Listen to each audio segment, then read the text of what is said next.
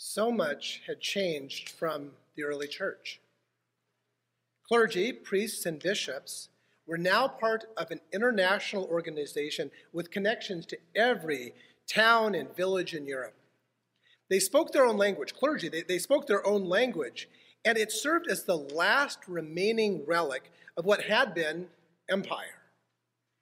Organized religion was that which still connected a divided world. It was a, it was a language that was spoken among them that was not understood by anybody but the clergy, but there was still at its core, there was a message of compassion and nonviolence. But because there was no room for participation in church worship services, people began to do things like if you couldn't participate in communion, people began to develop their own spiritual practices. Have you ever seen rosary beads? Uh, Roman Catholics will often use them, and, and um, they are actually they are not restricted to any particular branch of Christ Church, but they were developed by people as a spiritual practice that was not part of general worship because that was just something common people could do. They could they could do rosary beads. And there were stories and, the, and there were plays. There were plays all over Europe that would come into town that they would describe these stories. Some were from the Bible and some described the revolt and the fall of Lucifer which isn't actually in the Bible, but they, they would still tell these stories. And to this day, most people assume that story is biblical. It became part of this religious backdrop of Europe. But there was this division. There was a division that had grown between what was sacred and what was secular. And that had not existed in Jesus' teachings. You know those who rule the Gentiles show off their authority over them, and their high ranking officials order them around. But that's not the way it will be with you. Whoever wants to be great among you will be your servant. Whoever wants to be first among you will be your slave, just as the human one didn't come to be served, but rather to serve, and to give his life to liberate many people. So, on one hand, religion offered education, it offered access to libraries that had largely disappeared with the fall of empire. And on the other hand, religion also discovered something, and it discovered that it actually now had the power of empire. Religion had a growing authority that it really didn't understand at first. And then in the year 1095, it was during the first week of March. Pope Urban II had called together a council in the city of Piacenza in, in northern Italy to deal with the power struggle that he was having with the, between the church and Henry IV. And as they were having this meeting, of, a church meeting, to talk about how they were going to deal with this, an unexpected request arrived from the eastern half of Christianity, from the church in Byzantium the Eastern Church was requesting that the Pope send a small army, maybe a few hundred knights, just a few hundred knights, to help them retake some cities that had been captured by the Turks. Pope Urban did something that first week in March that we are still living with the consequences of this week. So instead of simply complying, he realized that he could do something to demonstrate his strength to Henry IV because he was going to call from an army not just from Italy, but he was going to call for an army from the entirety of Europe, something that no mere king could do. So, a call went out that this was an opportunity for everyone to go and fight infidels and go all the way to Jerusalem every priest throughout Europe, throughout this entire network of churches that they had, they put out the message that anyone who could join the crusade would be given two important things. One, you would be granted immediate eternal life in heaven when you died. And you got to keep whatever plunder you got along the way. The response was beyond what anybody expected not just knights, but tens of thousands of peasants, merchants, They left their jobs, left their homes, their families, and they just started walking, walking east. With a division between the, the clergy and nobility and the common people, what Pope Urban had discovered was that he had more authority than he ever knew. They had discovered the power of organized religion. Jesus said, This is my commandment love each other, just as I have loved you. No one has greater love than to give up one's life for one's friends. How did it happen? How did a religion that claimed Jesus, how did that religion go from inherently nonviolent to making killing a penitential act? How does that happen?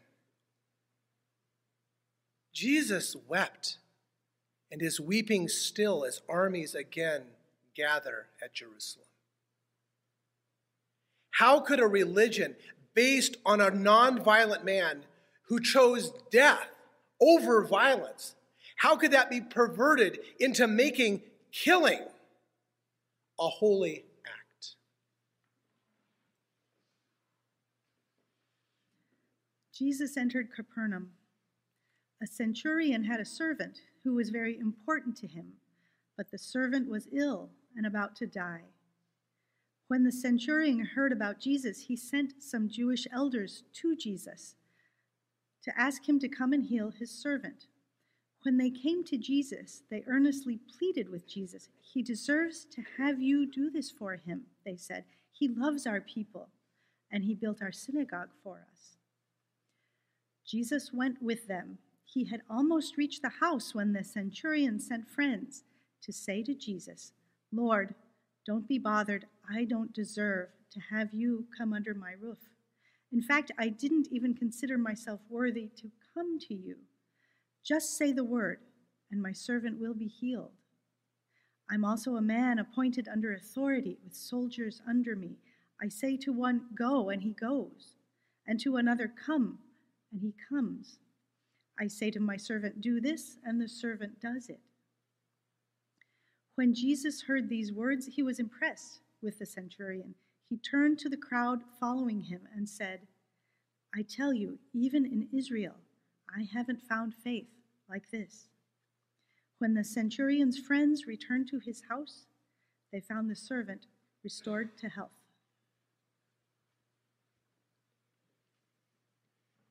The centurion was an officer in the occupying army, the, enemy, the, the army that would, had come into Israel and was holding it.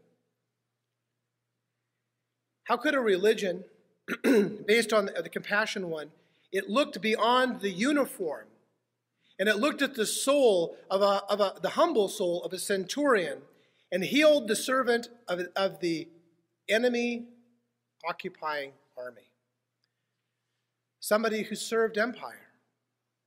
How could such a religion that is based on looking past the uniforms and past all of the labels we attach to ourselves, how could that be perverted into something that would bless the blood of slaughtering anyone who looked or behaved differently?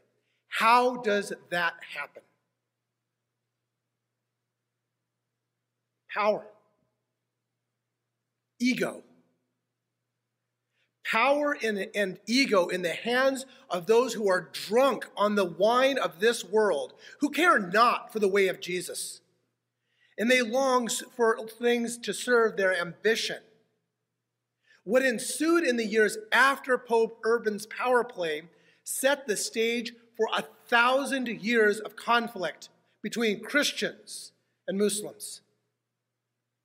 Terrorists launch rockets from mosques, knowing that the pictures of the retaliatory strike that, and the destruction of the mosque will fuel the fires of violence that were begun so long ago. Religion gets used as a tool by those who seek power to dominate. But Jesus knew. He knew that there would always be those who would use religion to mask their ambition for power.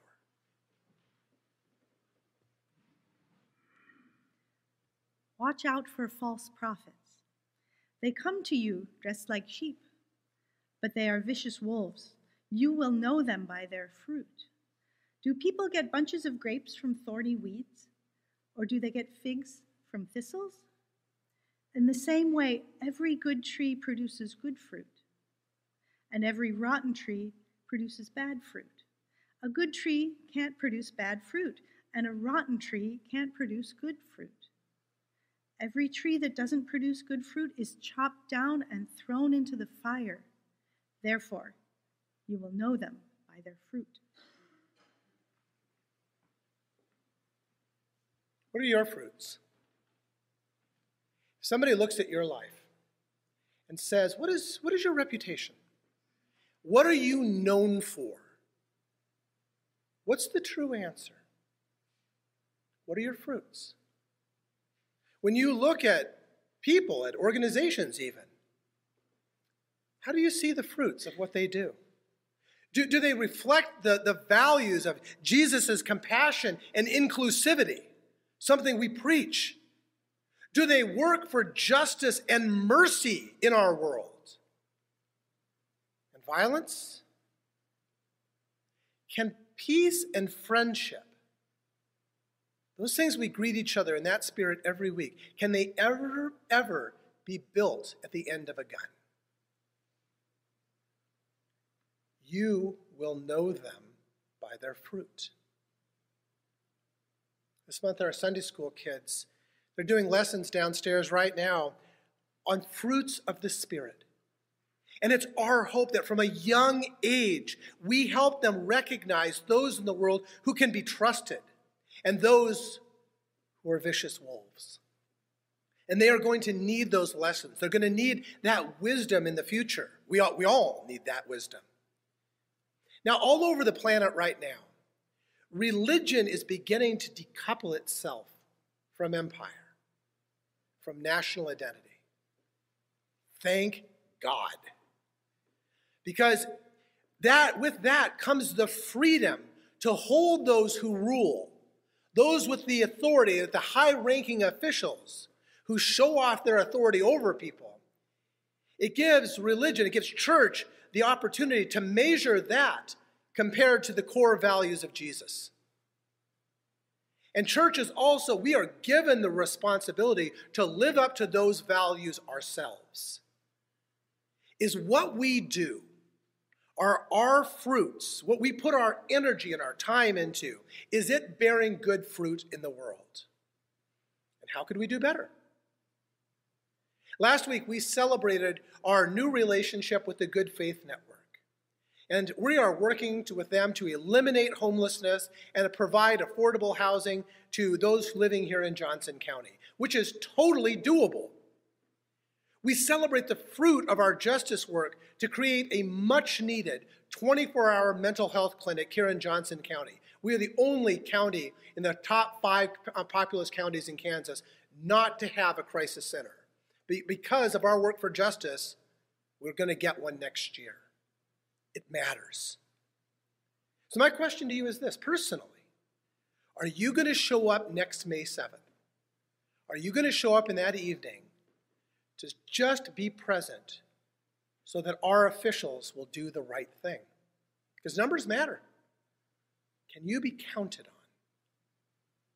I loved last Sunday when I asked if we could fill twice as many Thanksgiving boxes for needy families because inflation's been tough. And I heard loud from this room, yes, we can. That's hopeful. We will again show the heart of Christ Church we will take the lessons that the dark past has taught us and find new faith in a way that saves. It always has. And this is what religion can be, and it will be again. And I am glad to be walking that path of Christian love with you. Will you pray with me? Lord, from the lessons the dark past has taught us, We come to a new time and place. Awaken your spirit within each of us, within your church, rooted in the values of Jesus, so that we may lift every voice and sing.